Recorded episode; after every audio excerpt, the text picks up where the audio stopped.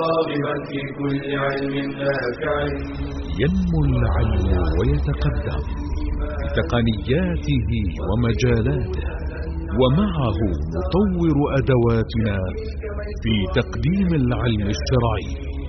أكاديمية زاد. زاد أكاديمية ينبوعها. صاف. صاف ليروي غلة الظمآن وتعلم اللغة الفصيحة ورعاها بطريف أسلوب وحسن بيان. بشرى لنا ذات أكاديمية للعلم كالأزهار في البستان. بسم الله الرحمن الرحيم. الحمد لله رب العالمين ونصلي ونسلم على رسولنا الأمين عليه أفضل الصلاة وأتم التسليم. أسأل الله عز وجل أن يعيننا وييسر لنا كل خير. يتجدد اللقاء بكم أيها الإخوة وأيتها الأخوات مع درسنا اليوم عنوانه الممنوع من الصرف. ولا زلنا نتحدث عن الكلمات التي تعرب بالحركات الفرعية أو بالعلامات الفرعية نيابة عن العلامات الأصلية. وكنا قد أخذنا معكم في لقاء سابق أن هناك علامات أصلية في الإعراب. وهي الضمة في الرفع والفتحة في النصب والكسرة في الجر والسكون في الجزم. وقلنا لكم أن هذه العلامات هي العلامات الأصلية. وما سوى هذه العلامات فإنه علامة فرعية. يكون بالنيابة عن تلك العلامة الأصلية. وقد أخذنا سريعا أن جمع المذكر السالم يرفع بالواو نيابة عن الضمة وهكذا يجر وينصب بالياء نيابة عن الفتحة وعن الكسرة لكنه إشارة فقط لأن هذا ينوب وإلا فسيأتي التفصيل لدرس جمع المذكر السالم وكذا المثنى وجمع المؤنث السالم ونحو ذلك سنأخذه بإذن الله لاحقا في درس مستقل. لكن هنا إشارة إلى العلامات الفرعية.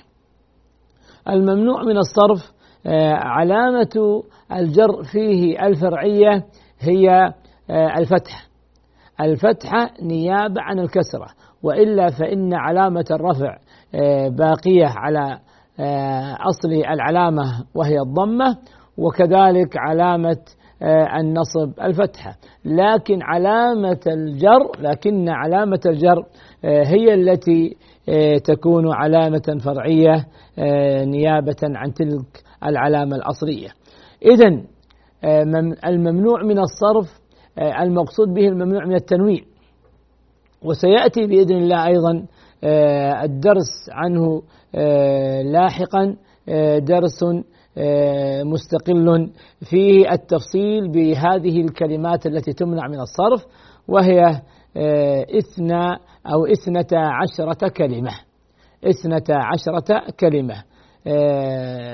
ثلاثة منها تمنع من الصرف لعلة واحدة وثلاثة منها لعلتين إحداهما الوصفية وستة منها أو ست منها لعلتين إحداهما العلمية. وسيأتي هذا بإذن الله الدرس لاحقا للتفصيل في هذا الموضوع.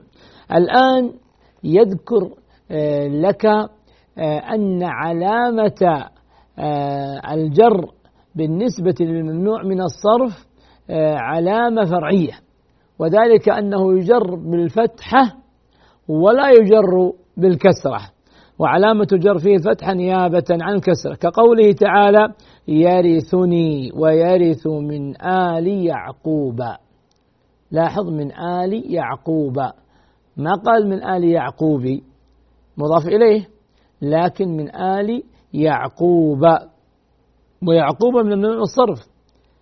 من الممنوع من الصرف للعلمية والعجمة. فهو ممنوع من الصرف ولهذا يجر بالفتحة والمقصود بالصرف التنوين. ضمتان وفتحتان وكسرتان يعني ممنوع من التنوين. فهو ممنوع من أن ينون. حتى لو كان مرفوعا. لو قلت جاء يعقوب. ما تقول جاء يعقوب؟ لأن هذه الكلمات ممنوعة من الصرف. فهي لا تصرف لا تنون وفي حالة جرها فإنها تجر بالكسرة فإنها تجر بالكسرة. إذا إعراب يعقوب هنا في في الآية مضاف إليه مجرور وعلامة جره الفتح. وعلامة جره الفتحة نيابة عن ماذا؟ نيابة عن الكسرة. فالممنوع من الصرف إذا يجر بالفتحة نيابة عن الكسرة. أيضا من الأمثلة على ذلك قول الله تعالى وعهدنا إلى إبراهيم وإسماعيل. انظر للآية وعهدنا إلى إبراهيم. إلى حرف جر. فتجر الكلمة التي تليها. وهي كذلك. هنا حصل الجر لكن الكلمة التي آه، تلي إلى آه، تجر بالفتحة ولا تجر بالكسرة والسبب آه، أنها ممنوعة من الصرف. لعلتين العالمية أيضا والعجمة وكذلك إسماعيل. إسماعيل معطوف على إبراهيم. والمعطوف دائما يأخذ حكم المعطوف عليه. فلما كان إبراهيم مجرور بإلى وعلام جر الفتحة فإسماعيل كذلك مجرور. وهو كذلك ممنوع من الصرف فيجر بالفتحة فعندما نعرب نقول إبراهيم مجرور بإلى وعلامة جره الفتحة الظاهرة على آخره نيابة عن الكسرة لأنه ممنوع من الصرف. وكذلك إسماعيل الواو حرف عطف وإسماعيل معطوف على إبراهيم والمعطوف على المجرور مجرور وعلامة جره الفتحة نيابة عن الكسرة لأنه ممنوع من الصرف. إذا يتلخص عندنا في هذه النقطة أو في هذه الجزئية أن الممنوع من الصرف يجر بالفتحة ولا يجر بالكسرة. ولهذا قال ابن مالك رحمه الله وجر بالفتحة ما لا ينصرف ما لم يضف أو يكن بعد الردف. هذه أيضا فائدة آه، مهمة جدا أن الممنوع من الصرف آه، وإن كان يجر آه، بالفتحة نيابة عن الكسرة لكن إذا أضيف له الألف واللام أو أنه كان مضافا إلى كلمة أخرى فإنه يرجع إلى أصل علامة الجر وهي الكسرة. وهي الكسرة. فإذا كانت الكلمة ممنوعة من الصرف مثلا آه، مساجد. مساجد ممنوعة من الصرف والسبب علة واحدة صيغة منتهى الجموع على وزن مفاعل فتقول آه، انظر إلى مساجد. آه، كثيرة. انظر إلى مساجد كثيرة. فمساجد هنا اسم مجرور بإلى وعلامة جره الفتحة نيابة عن الكسرة لأنه ممنوع من الصرف. لأنه ممنوع الصرف. والسبب لكونه ممنوعا من الصرف آه، صيغة منتهى الجموع. أنه على وزن صيغة منتهى الجموع. طيب هذه كلمة مساجد. التي عرفنا أنها ممنوعة من الصرف وبالتالي تجرب الفتحة ولا تجرب الكسرة لو أننا أدخلنا عليه الألف واللاء نقول انظر إلى المساجد. هنا ترجع إلى أصل علامة الجر وهي الكسرة. وإن كانت على صيغة منتهى الجموع لكن دخول الألف واللام أرجعها إلى أصل علامة الجر وهي الكسرة. فإذا آه، أضيفت الألف واللام على الكلمة التي هي ممنوعة من الصرف في الأصل فإن العلامة آه، تعود إلى أصلها في الجر وهي الكسرة ولا تجر الكلمة حينئذ آه، بالفتحة فتقول انظر إلى المساجد. المساجد اسم مجرور بإلى وعلامة جره الكسرة. وهي العلامة الأصلية ولا نحتاج أن نقول إيش؟ نيابة عن كذا لأن العلامة الأصلية في الجر هي الكسرة.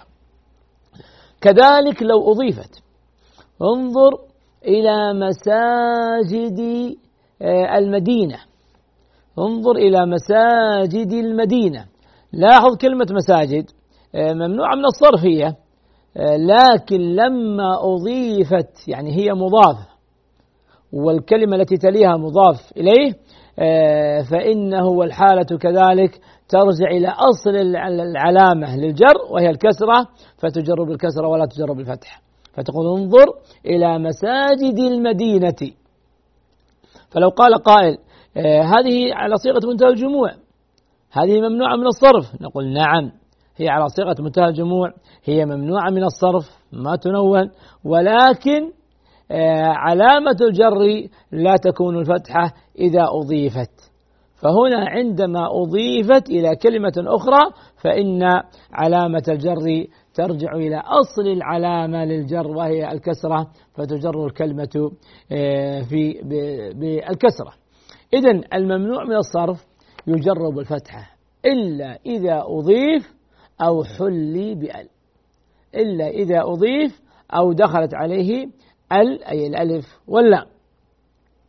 النوع الثاني أو النوع الذي يلي هذا آه، يعرب بعلامات فرعية آه، نيابة عن العلامات الأصلية. قال هنا الأسماء الخمسة. قال هنا الأسماء الخمسة. الأسماء الخمسة كذلك هي آه، ترفع وتنصب وتجر بعلامات فرعية. طبعا لها شروط. وهذا سيأتينا بإذن الله في في درس مستقل يتحدث عن الأسماء الخمسة. يتحدث عن الأسماء الخمسة كما عرفنا أن هذه كلها أن هذه كلها سوف آه، نتحدث عنها بإذن الله في لقاء ودرس مستقل. لكن هنا آه، نشير إلى العلامات الفرعية. إلى العلامات الفرعية. فالأسماء الخمسة وهي أبوك وأخوك وحموك وفوك وذو مال فهذه الأسماء آه، الخمسة آه، ترفع بالواو نيابة عن الضمة وتنصب بالألف نيابة عن الفتحة وتجر بالياء نيابة عن الكسرة. نعم يقول الله تعالى إن أبانا لفي ضلال مبين. إن آه، حرف ناسخ. ينصب المبتدأ ويسمى اسمه ويرفع الخبر ويسمى خبره. فهنا إن أبانا أبانا اسم إن منصوب وعلامة نصبه الألف نيابة عن الفتحة. فالعلامة الأصلية للنصب هي الفتحة. فهنا آه، نصبت الكلمة بالألف لأنها من الأسماء الخمسة. فالإعراب هنا بعلامة فرعية وليس بعلامة أصلية وهو آه، في كلمة أبانا. هذا الإعراب في كلمة أبانا فإنها تنصب بالألف. نيابة عن الفتحة علل آه، لأنه من الأسماء الخمسة لأن آه، هذه الكلمة أبانا من الأسماء الخمسة والأسماء الخمسة تنصب بالألف. طيب إن أبانا آه، ثم قال فمن عفي له من أخيه شيء. فمن عفي له من أخيه شيء. أخيه هذا هو الشاهد من الآية مجرورة بمن؟ وعلامة جرها الياء نيابة عن كسرة. علل لأنها من الأسماء آه، الخمسة. لأنها من الأسماء الخمسة. آه، فالأسماء الخمسة كما أشرنا لكم علامات الإعراب فيها آه، كل الأنواع الثلاثة للإعراب الرفع والنصب والجر. أين الجزم؟ لماذا لا نقول الجزم أسمع الإجابة. لماذا لا نقول هنا الجزم لأنه علامة رابعة. لأن هذه اسم والأسماء لا يرد عليها الجزم. الأسماء لا يرد عليها الجزم. الجزم من خواص الأفعال. الجزم من خواص الأفعال. ولهذا نقول الرفع والنصب والجر فقط. فالأسماء الخمسة ترفع بالواو وتنصب بالألف وتجر بالياء. ولقد ذكرت لكم سابقا قول تلك الفتاة الأعرابية التي تتكلم على السليقة انظر مباشرة ولم تخطئ. عندما كان آه، فم القربة آه، أثقل عليها فقالت يا أبتي أدرك فاها يا أبتي ما لي طاقة بفيها يا أبتي غلبني فوها.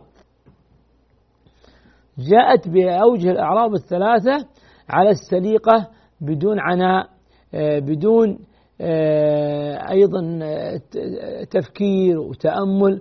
والإنسان دائما في بداية أي علم لابد أن يتأمل ويتفكر ويستحضر حتى يصبح الأمر عنده بعد ذلك فيه طلاقة وفيه إدراك أكثر. لكن العلم دائما في أوله هكذا. وهذه نقطة إن شاء الله نشير إليها بعد بعد أخذ فاصل يسير. جزاكم الله خيرا.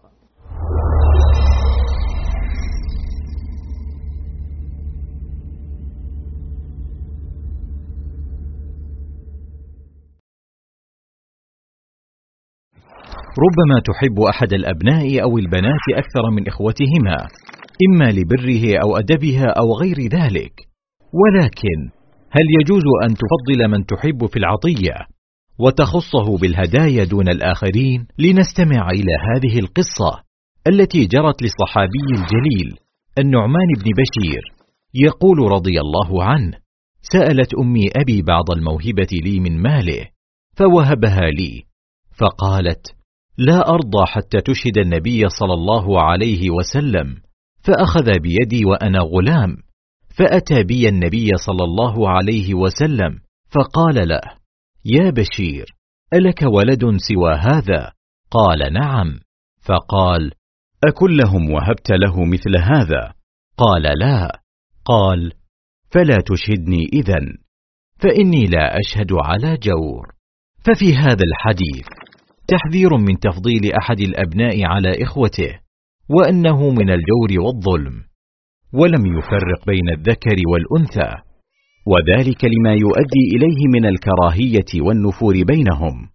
ولا حرج في الميل القلبي لأحد الأولاد دون غيره لأن ذلك أمر ليس في مقدور العبد وإنما الذي يحرم أن يفضل المحبوب على غيره بالعطايا دون سبب شرعي.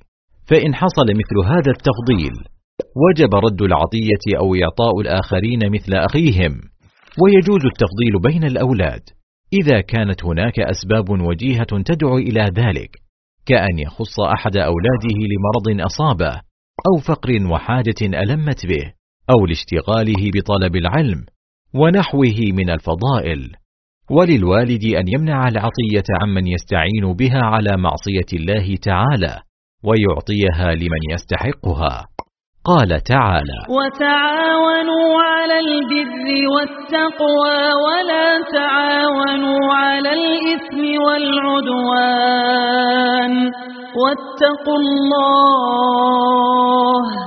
إن الله شديد العقاب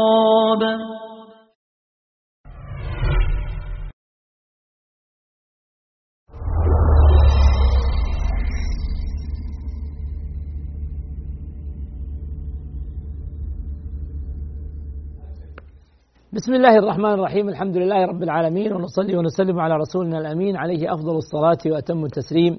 آه، بعد أخذ هذا الفاصل اليسير آه، نعود إليكم آه، وكنا قد وقفنا عند الإشارة إلى أن العلم بكافة أنواعه وكافة الفنون. في بدايته دائما يكون فيه نوع من المشقة واللسان لا يعتاد آه، الحديث فيه. وما تكون هناك تلك الانطلاقة التي يرغبها آه، المتعلم. وهكذا في كافة العلوم وهذا أمر طبيعي جدا. اليوم علم وغدا مثله من نخب العلم التي تلتقط يحصل المرء بها حكمة وإنما السيل اجتماع النقط. فالسيل ما يأتي دفعة واحدة وإنما يأتي آه، شيئا فشيئا. ولهذا لا آه، تستعجل. إياك والاستعجال في قطف الثمرة. إياك وأن يأتيك نوع من الإحباط بأن الثمرة تأخرت وربما آه، تيأس. ما عليك إلا التريث والصبر والمصابرة حتى بإذن الله تحقق ما تريد. وقل من جد في علم تطلبه واستصحب الصبر إلا فاز بالظفر. أي إنسان يسلك المسلك الصحيح من الأسباب للحصول للعلم أو الحصول على أي شيء يريد أن يحققه آه، هذا الشيء في مقدوره. ويصبر في طريقه واستصحب الصبر إلا في النهاية فاز بالظفر. إلا في النهاية سوف يجني ما يريد وسوف يحقق ما يريد بإذن الله. القضية قضية آه، فعل الأسباب والصبر على تحقيقها. فهنا تأتي النتائج بإذن الله. ولهذا الرسول صلى الله عليه وسلم وأنا دائما أذكر بهذا الحديث. دائما تأتي مناسبة إلا أحرص على أن أجعل هذا الحديث آه، إضاءة لنا جميعا في هذه الحياة. هذا الحديث عظيم بكلمات. الآن تلقى دورات ودورات ودورات بمختلف المسميات وخلاصة هذه الدورات في هذا الحديث. الرسول صلى الله عليه وسلم يقول احرص على ما ينفعك. واستعن بالله ولا تعجز. لاحظ؟ احرص على ما ينفعك. الشيء الذي ينفعك احرص على آه، تحصيله. واستعن بالله إياك إياك أن تثق فقط في قدراتك وتنسى الله عز وجل. استعن بالله. اطلب من الله العون أن يعينك وأن يفتح عليك وأن يسر أمرك. ثم لا تعجز. لا تعجز. فإذا حصل عندك نوع من هذا العجز فإنك لن تحقق النتائج. لن تحقق النتائج إذا كنت تشعر أنك غير قادر أنك عاجز أن هذا الأمر آه، لا تستطيع آه، تنفيذه أو تحقيقه. النتيجة طبيعية. إذا وقر في نفسك هذا المعنى فإنك لن تتقدم. فإنك لن تتقدم. ولهذا نحن أشرنا إلى تلك الكلمات التي ألقتها تلك الفتاة الأعرابية آه، لأن هذه السليقة عندها سليمة. نحن حتى نصل بإذن الله إلى هذا الأمر. أو كما أشرت إلى أي علم تريد أن تنجزه. آه، فما عليك إلا أن تصبر حتى يتعود لسانك. آه، هذا الأمر وبالتالي يصبح بإذن الله الأمر سهلا ميسرا. إذا الأسماء الخمسة آه، ترفع بالواو وتنصب بالألف وتجر بالياء. لو طلبنا مثالا آه، منك الآن أيها الطالب أن تأتي بمثال آه، فيه هذه الأوجه الثلاثة.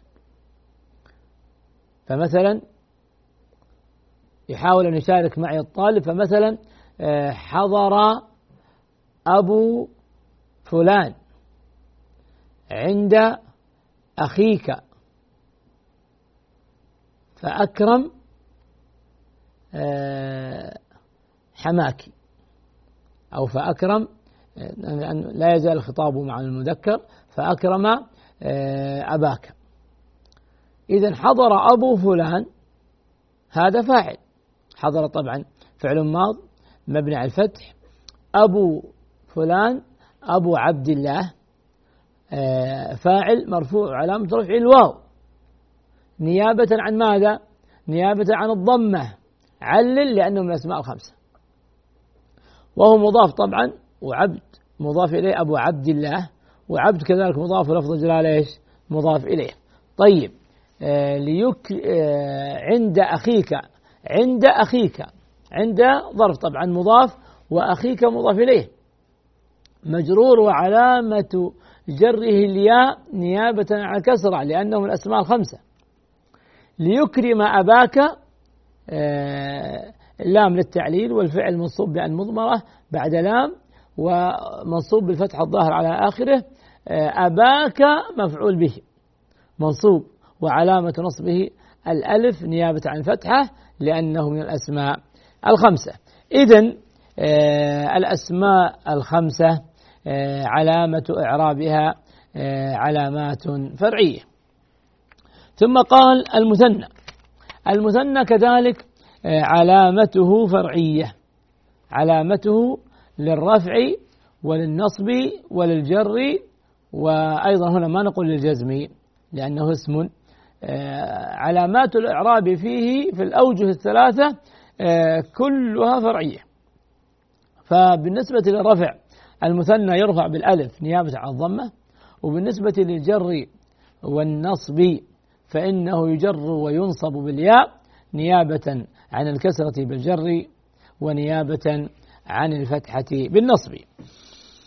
قال كقوله تعالى بل يداه مبسوطتان يداه هنا آه، مبتدأ مرفوع وعلامة رفعه ها وعلامة رفعه الألف. وعلامة رفعه الألف لأنه مثنى والمثنى يرفع بالألف. وهو مضاف والهاء آه نريد أن نعربها الإعراب الذي اعتدنا عليه في إعراب الضمائر. قلنا ثلاثة أجزاء ثلاثة أجزاء. دائما عندما تريد أن تعرب الضمير فاعلم أنه قائم على ثلاثة أجزاء بل وبقية الأسماء المبنية. الضمائر أسماء الشرط أسماء الاستفهام الأسماء الموصولة. الإعراب فيها يقوم على هذه الأجزاء الثلاثة. حدد أولا اسم هذا المبني ثم حدد علامة علامة البناء ثم حدد الموقع الإعرابي. هي ثلاث أجزاء. فهنا يداه نقول الهاء ضمير متصل. إذا حددنا اسمه طيب. ما العلامة التي عليه؟ يداه. الضمة. إذا مبني على الضم. حددنا علامة البناء. طيب ما الموقع الإعرابي؟ مضاف إليه. إذا هو في محل جر. إذا في محل جر بالإضافة. فعندما نريد أن نعرف هذا الضمير يداه. تجد بعض الناس يقول يعني هذا إعراب الضمير بهذه الأشياء وهذه الكلمات. هذا شاق وصعب. وبالتالي ينعكس على نفسه الصعوبة. ويحصل العجز الذي آه، تحدثنا عنه قبل قليل من قول النبي صلى الله عليه وسلم. ولهذا لا تعجز. لا تعجز. هي مجرد قواعد معينة تضبطها تنطلق بعد ذلك بإذن الله. تقول والهاء ضمير متصل مبني على الضم في محل جر بالإضافة. مبسوطتان خبر المبتدأ. والخبر مرفوع وعلامة رفعه الألف لأنه مثنى. مبسوطتان. قد يستشكل البعض أحيانا.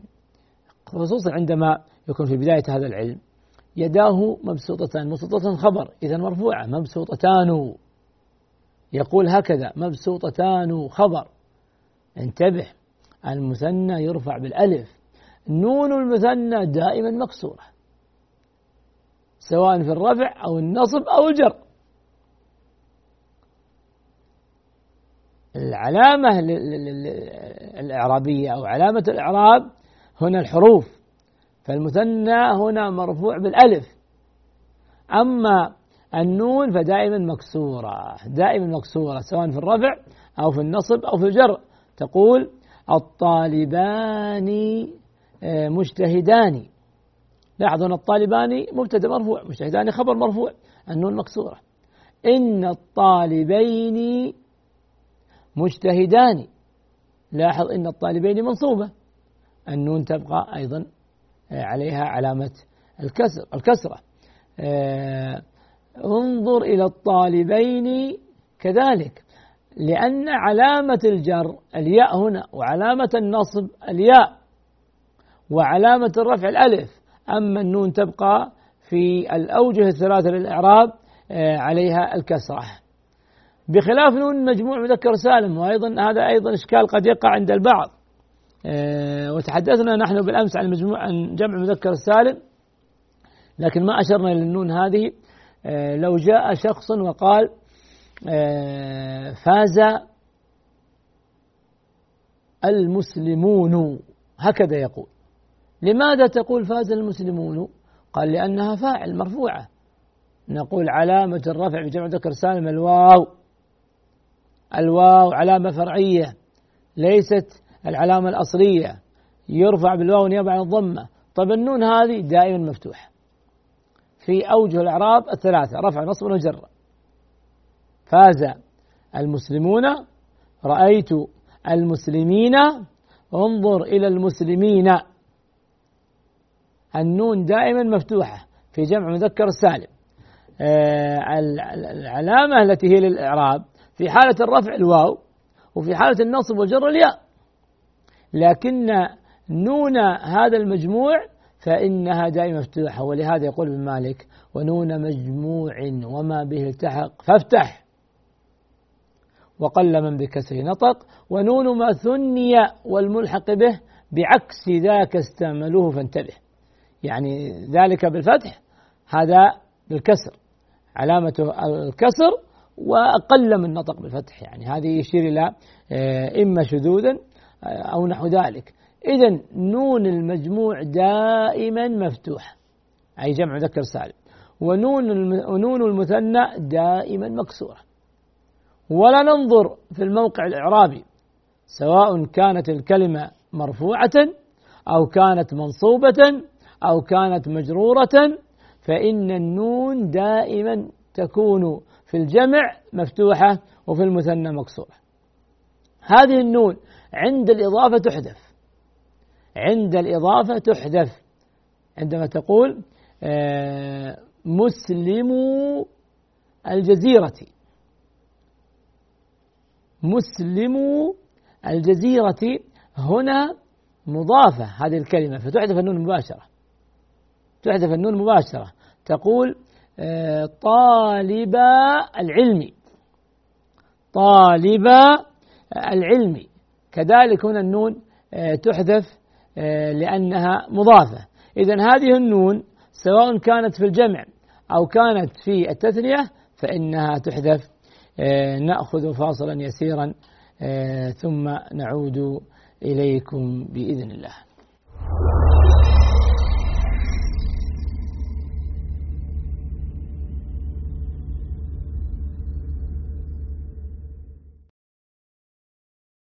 إذا كنتم ثلاثة فلا يتناجى اثنان دون صاحبهما فإن ذلك يحزنه. أدب يعلمنا إياه نبينا صلى الله عليه وسلم من خلال النهي عن التناجي وهو أن يستأثر اثنان بالحديث سرا دون الثالث أو ثلاثة دون الرابع أو أربعة دون الخامس وهكذا. فإن هذا لون من إلحاق الأذى بالمسلم لأنه يعود عليه بالحزن والخوف. وربما ظن أن ذلك لاحتقاره والحط من كرامته فيزيده ذلك غما وحزنا. لذا حرم الإسلام التناجي كما قال تعالى ألم تر إلى الذين نهوا عن النجوى ثم يعودون لما نهوا عنه ويتناجون بالإثم والعدوان؟ ومن صور التناجي المحرمة أن يتكلم اثنان بلغة مختلفة لا يفهمها الثالث أو أن يكتب أحدهما للآخر في ورقة. والثالث جالس ولا يمكنه الاطلاع على ما كتب. قال النووي رحمه الله وفي معناه أي معنى التناجي ما إذا تحدث بلسان لا يفهمه لأن العلة موجودة. فإذا كان الحديث دائرا بين اثنين بداية ثم أتى ثالث وأراد أن يدخل بينهما فإن ذلك لا يجوز إلا بإذنهما. لقول النبي صلى الله عليه وسلم إذا كان اثنان يتناجيان فلا تدخل بينهما. واعلم أنه إن دعت الضرورة إلى التناجي فإنه يكون مباحا بشرطين. الأول أن تكون هناك مصلحة راجحة على مفسدة التناجي. الثاني أن يكون ذلك بإذن الشخص الثالث ورضاه وإلا حرم. فالتناجي من تسويل الشيطان وتزيينه. فإذا أحسست بحزن من جراء تناجي بعض الناس أمامك فاستعذ بالله وتوكل عليه فإنه سبحانه كافيك من كل سوء وكيد. قال تعالى إنما النجوى من الشيطان ليحزن الذين آمنوا وليس بضارهم شيئا إلا بإذن الله. وعلى الله فليتوكل المؤمنون.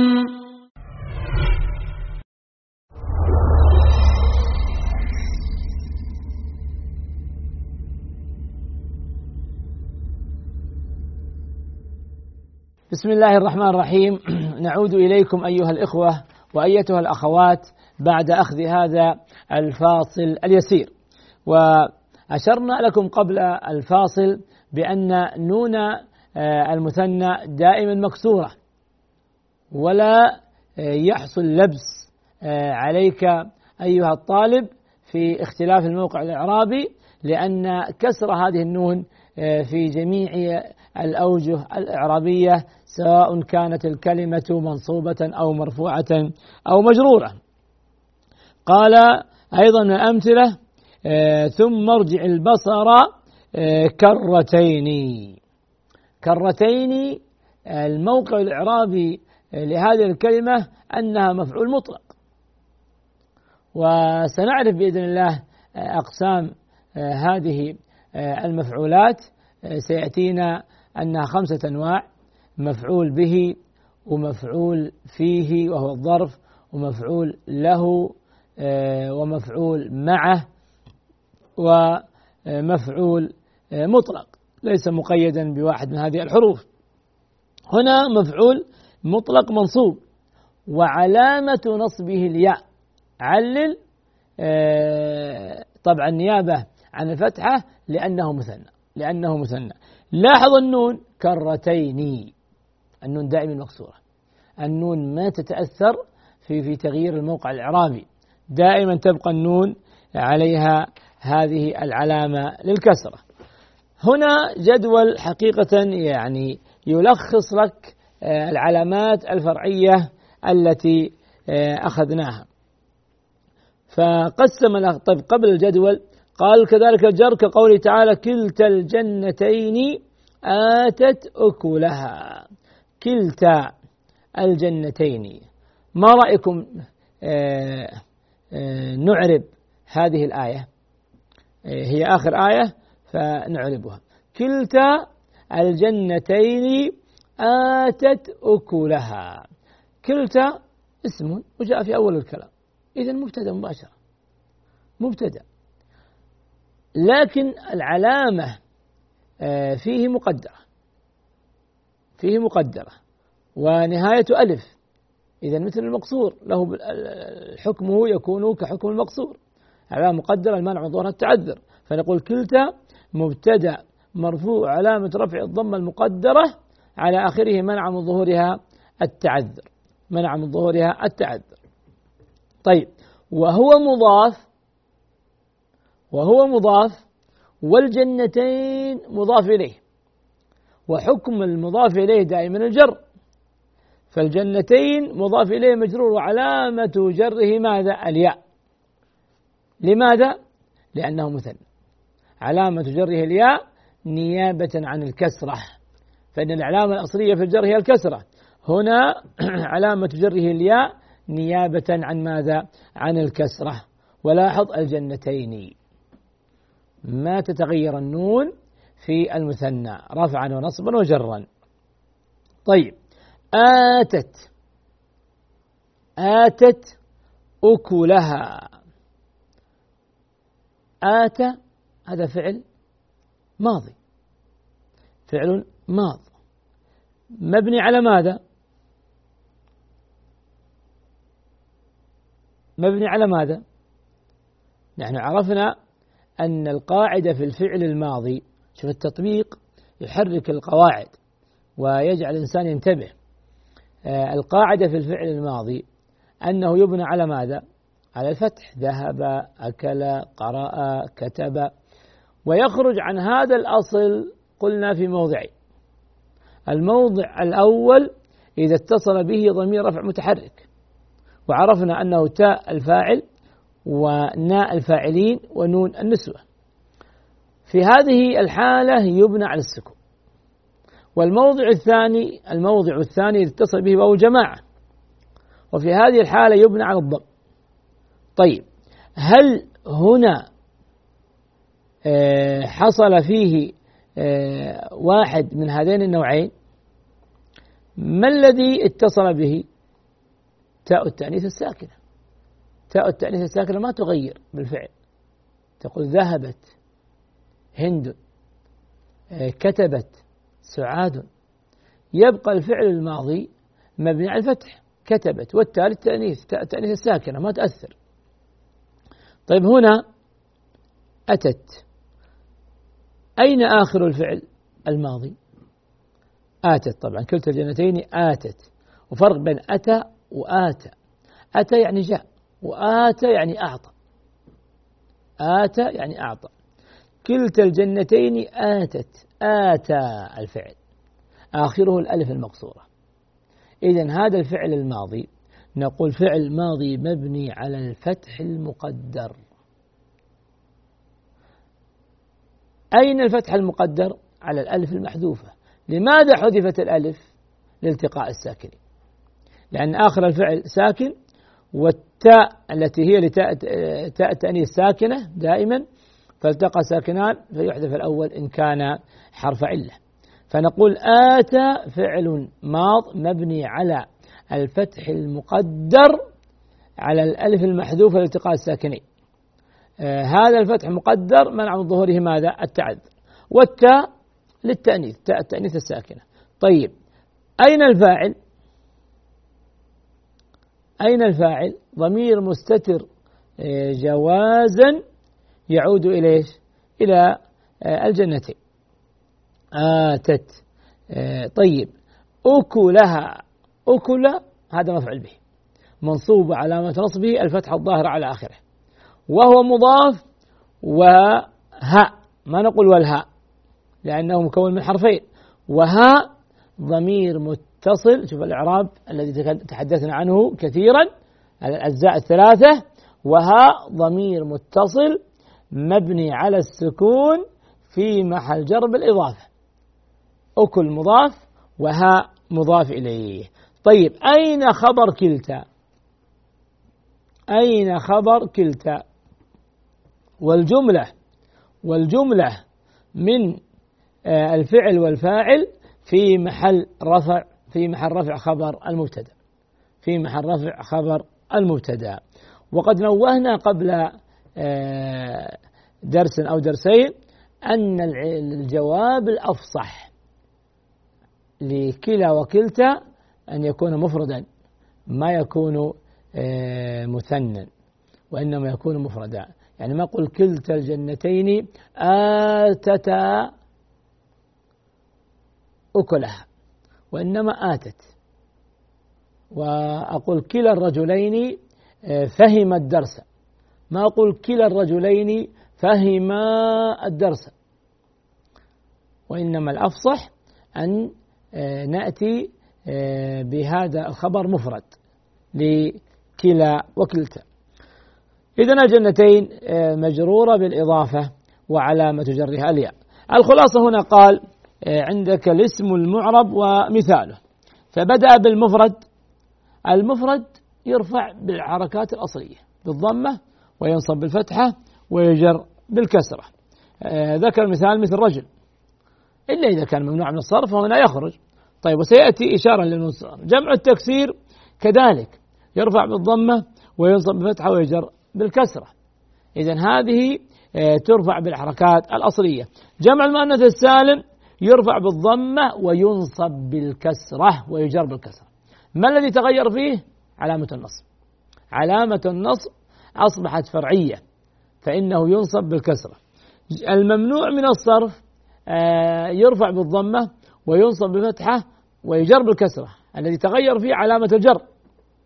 علامة الجر وسبحان الله كأنه نوع من من العدل في الحركات. فلما جمع المؤنث السالم ظلم الفتحة وتجاوزها إلى الكسرة جاء الممنوع من الصرف وأخذ حق الفتحة وتجاوز الكسرة فأصبح مجرورا بالفتحة. طيب المثنى المثنى يرفع بالألف وينصب ويجر بالياء. فعلاماته فرعية في أوجه الإعراب الثلاثة. جمع المذكر السالم أيضا يرفع بالواو. كذلك علامة فرعية في الرفع وفي النصب والجر يرفع بالواو وينصب ويجر بالياء. فعلاماته هنا علامات فرعية ولكن انتقل من الحركات إلى الحروف. يعرب بالحروف رفعا ونصبا وجرا. المثنى بالألف رفعا وجمع المذكر السالم بالواو رفعا. والنصب والجر يشتركان فيه. كلاهما يجر وينصب بالياء. كلاهما علامة الجر فيه الياء وعلامة النصب فيه الياء. آه الأسماء الخمسة آه كذلك هي آه علامات علامات الإعراب فيها الحروف نيابة عن الحركات الأصلية الضمة والكسرة والفتحة. فيرفع بالواو الأسماء الخمسة ترفع بالواو وتنصب بالألف وتجر بالياء. هذا آه، خلاصة العلامات الفرعية التي أخذناها وسيأتي بإذن الله آه، مزيد آه، تفصيل لكل نوع من هذه الأنواع بشروطه وما يتعلق فيه من ملحقات وفروع للبحث. في الختام أسأل الله عز وجل أن ييسر لنا العلم النافع والعمل الصالح. جزاكم الله خيرا والحمد لله والصلاة والسلام على رسول الله. يا راغبا في كل علم نافع. متطلعا لزيادة الإيمان وتريد سهلا النوال ميسرا يأتيك ميسورا بأي مكان. زاد زاد أكاديمية ينبوعها صاف صاف ليروي غلة الظمآن وتعلم اللغة الفصيحة ورعاها بطريق اسلوب وحسن بيان. بشرى لنا زاد أكاديمية للعلم كالأزهار في البستان.